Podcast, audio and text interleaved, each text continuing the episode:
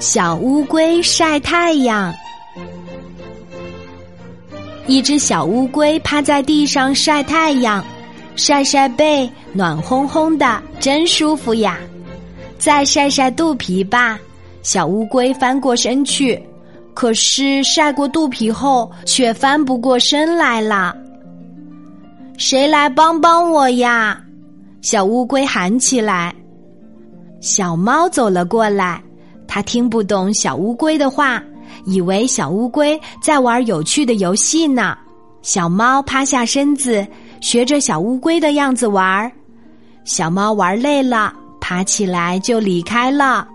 小狗走过来，也听不懂小乌龟的话，以为小乌龟在做新的体操。它躺下来，学着小乌龟的样子蹬蹬腿。玩了一阵子，腿酸了，他爬起来拍拍尘土走了。小山羊过来了，他正赶着去吃青草，就说：“小乌龟，下一次我再和你玩。”小山羊头也不回的走了。小乌龟急了，小猫、小狗、小山羊来过之后又都走了，天很快就要黑了呀。小乌龟想，这下全得靠自己了。它使出了全身的力气，一、二、三，嘿，翻过来啦！小乌龟高高兴兴的回家了。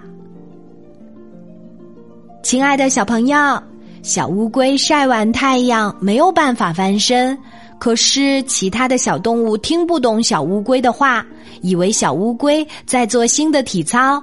到了晚上，其他的小动物都走了，小乌龟最后坚持靠自己的力量完成了。其实有时候我们需要靠自己的努力可以完成，别人不一定时时刻刻都能帮助到你。所以，当我们遇到问题又没有人帮忙的时候，就要试着靠自己想办法去解决。你记住了吗？